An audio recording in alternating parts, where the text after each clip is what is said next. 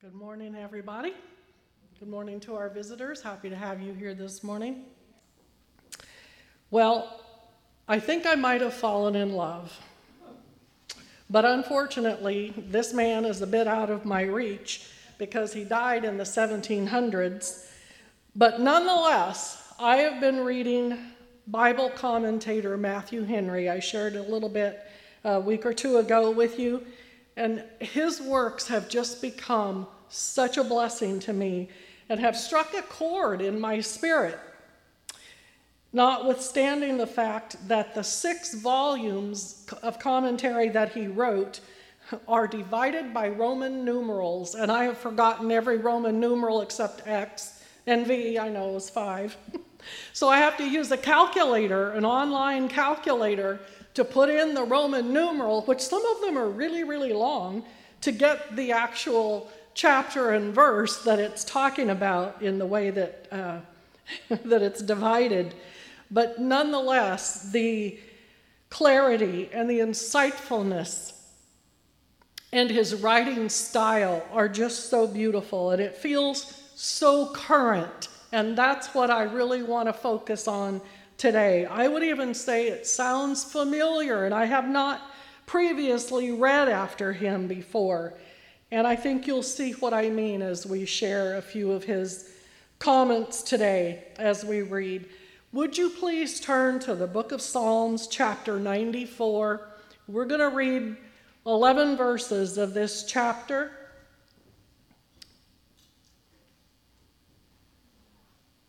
Father, I just ask your wisdom, your blessing.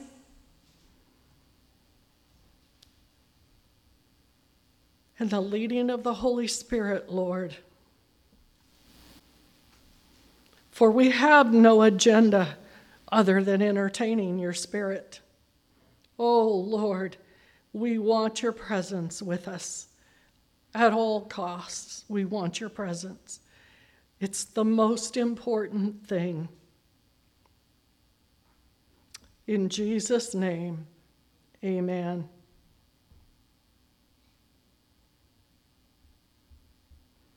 Would you bear with me just a minute? I think I'm going to go to the piano and sing this song now. I wasn't going to because my throat closed up while I was singing, and if you'll just don't care what it sounds like. Don't pay attention to what it sounds like. Pay attention to the presence of the Lord.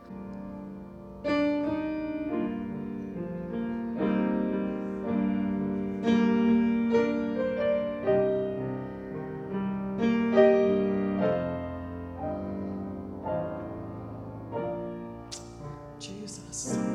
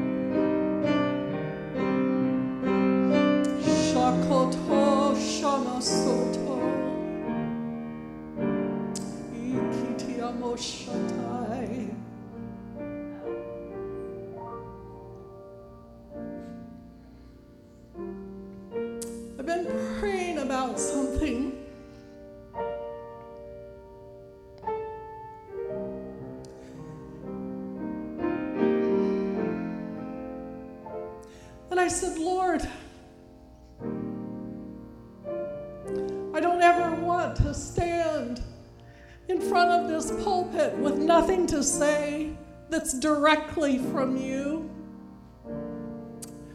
I want the inspiration of the Holy Spirit to be behind everything that I say.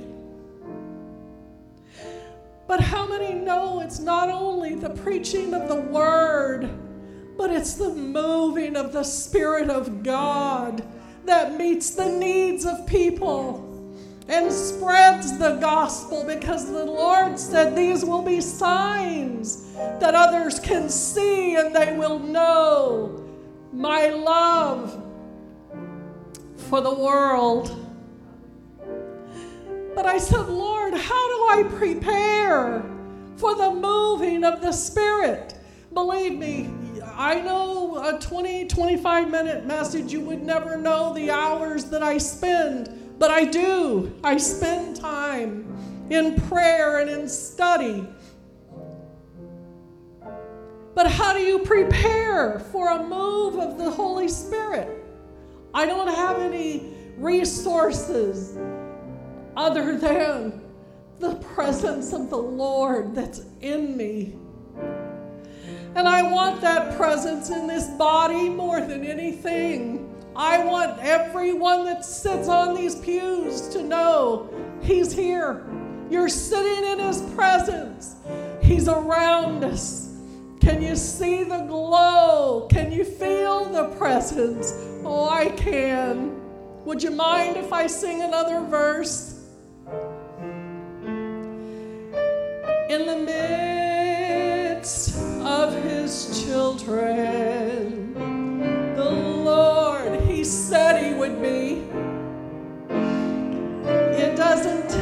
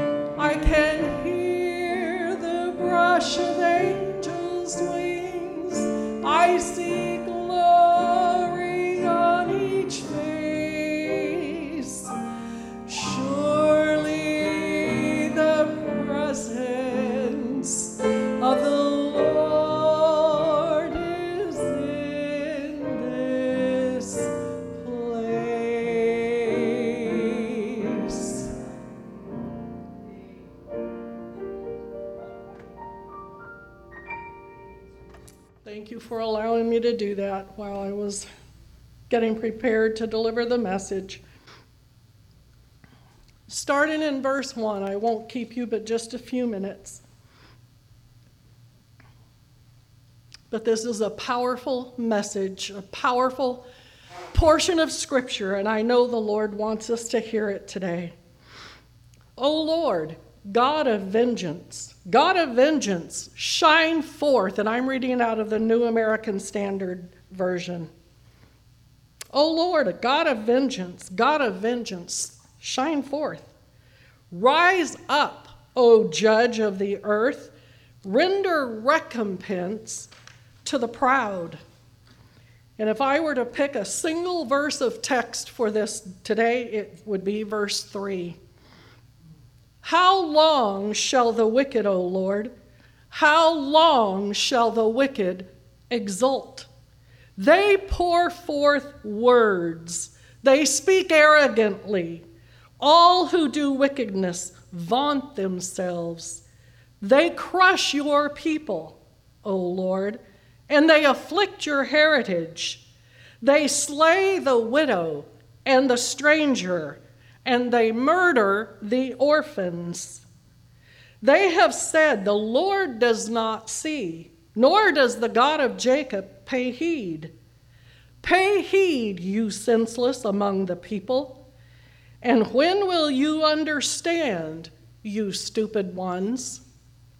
Verse 9 For he who planted the ear, or created and molded and made the ear, does he not hear? He who formed the eye, does he not see? He who chastens the nations, will he not rebuke? Even he who teaches man knowledge. The Lord knows the thoughts of man, that they are mere breath or vapor.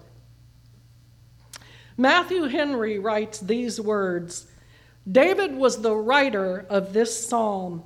It was penned, again, he died in the 1700s. This was written sometime between the early 1600s and mid 1700s. This was penned when the Church of God was under hatches now, I had to look up this word. I didn't know what it, how, I mean, I know what the word hatch means, like a hole that you put something in with a lid on it.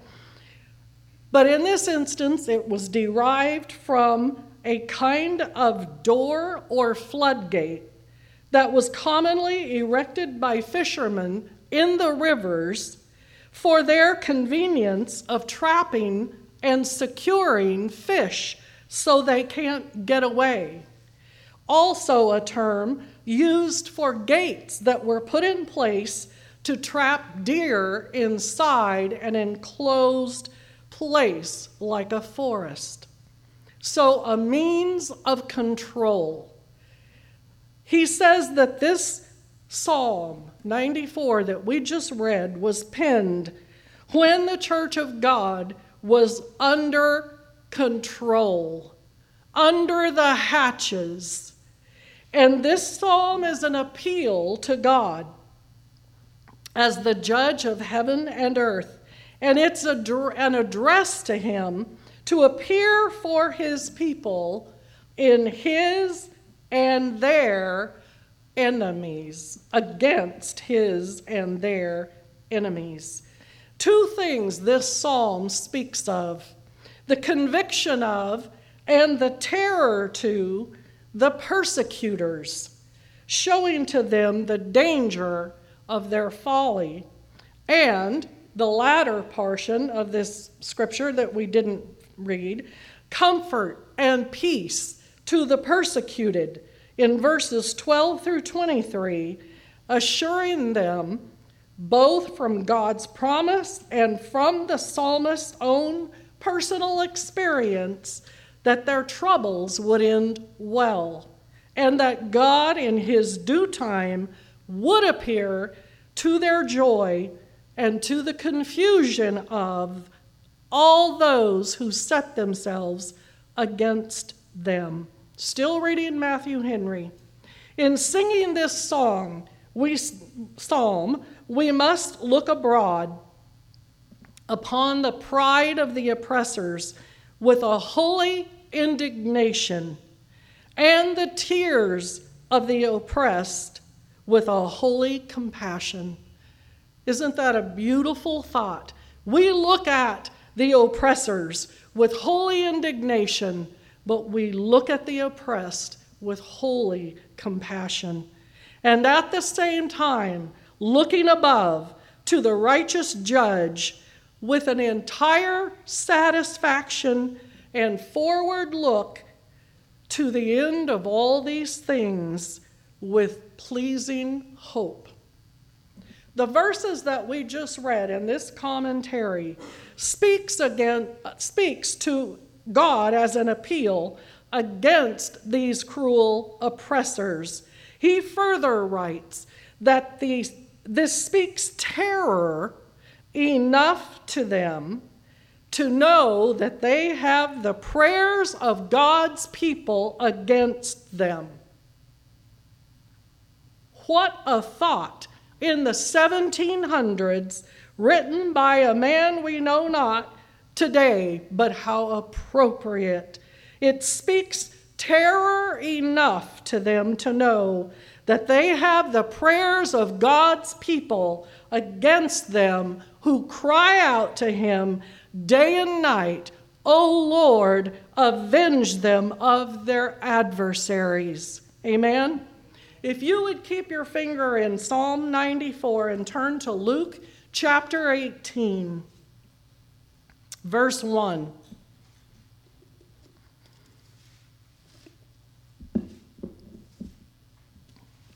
Now, Jesus was telling them a parable to show that at all times they ought to pray and not to lose heart, saying, In a certain city, there was a judge who did not fear God, did not respect man.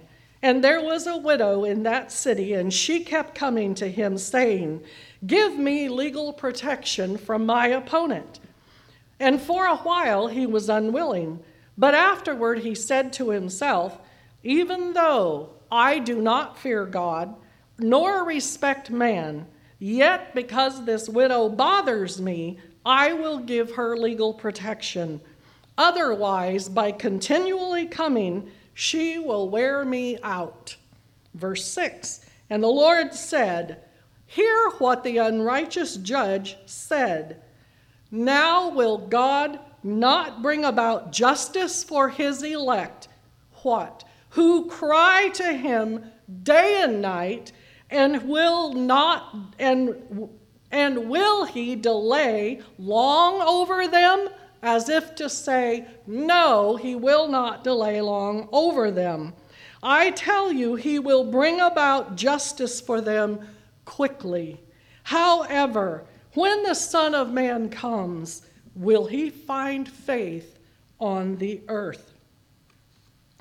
We may, with all boldness, make our appeal to him, for he is the judge, the supreme judge, the judge alone, from whom every man's judgment proceeds. It is he that gives the law. It is he that gives the sentence upon every man according to his works by the rule of that same law. And he has prepared his throne for judgment. He's prepared magistrates to be avengers underneath himself, but he alone is the chief avenger. Oh, I love that. Make no mistake, to whom even magistrates themselves are accountable, and none are exempt from his jurisdiction. We read in verse 1 in Psalm 94 there is a God to whom vengeance belongs. And the remainder of Psalm 94, verses 12 through 23, speaks of the blessings for the righteous and the pit which has been dug by the chief avenger for the wicked, and the many ways that David himself has been avenged by his God. In the last two verses, or three verses, uh, verse 21 in, in chapter 94, David wraps up the chapter with these words They band themselves together against the life of the righteous, and they condemn the innocent to death. But the Lord has been my stronghold and my God, the rock of my refuge. He has brought back their wickedness upon them and will destroy them in their evil, and the Lord our God will destroy them. I think it's very easy to see the correlation between the sin condition in our country today, in our world today, and the passage of this scripture and its related commentary that Matthew Henry wrote. We are appalled, rightly so appalled, by the oppression of the righteous and the innocent, by the calculated, targeted abuse of the church of God, as Matthew Henry wrote so many years ago. And we may not see it today in our doorstep, but believe you me, it is near at hand. It is closer than we want to know, too close for comfort. The lies and the deceit beyond our ability to measure, wickedness that abounds on every hand and in every corner of our government, as well as many, if not most, highest seats in other countries. But I want to take you back to verse 3. How long shall the wicked, O Lord, how long shall the wicked show triumphant jubilation? But he who created the ears and he who created the eyes, he both hears and he sees. And our God has the title of Chief Avenger, and he retained the judgment seat for the repayment of that vengeance so that you and I do not have to. Amen? But we do have a job to do. The righteous judge is looking for faith upon the earth when he returns. We must hold that hope and have that trust that he is seated upon that judgment throne and He will do it quickly. Amen. Will you stand with me this morning? Father, we do feel your presence today, and we're so grateful. Lord, we, we are so thankful for the Word and the Spirit of God that moves in us and among us, Lord. And we're thankful that the word is so current, Lord, that it means something to us today of where we are and what we see around us and among us today. But Lord, we put our trust in you as that righteous judge. It's a fair question to ask, Lord, how long? How long do we have to put up with this? But your word says, quickly. And we cry out day and night to you, Lord, for quick judgment against your adversaries and against ours. Lord, I pray that this, this word would have a place in our hearts. I pray, Lord, that the Spirit of God that we have felt here today will quicken us, Lord, will encourage us and give us hope and strength, Lord. And I pray that you go forward with us out of this place today as the light before us the path to our feet, O oh God, as we follow you day by day. Protect, comfort. We thank you, Lord, for your presence that doesn't just dwell here, but it goes with us. In Jesus' name we ask. Amen and amen. If there is anyone needing prayer this morning, you can certainly come and I will pray with you. Otherwise, you can be dismissed. With love and grace.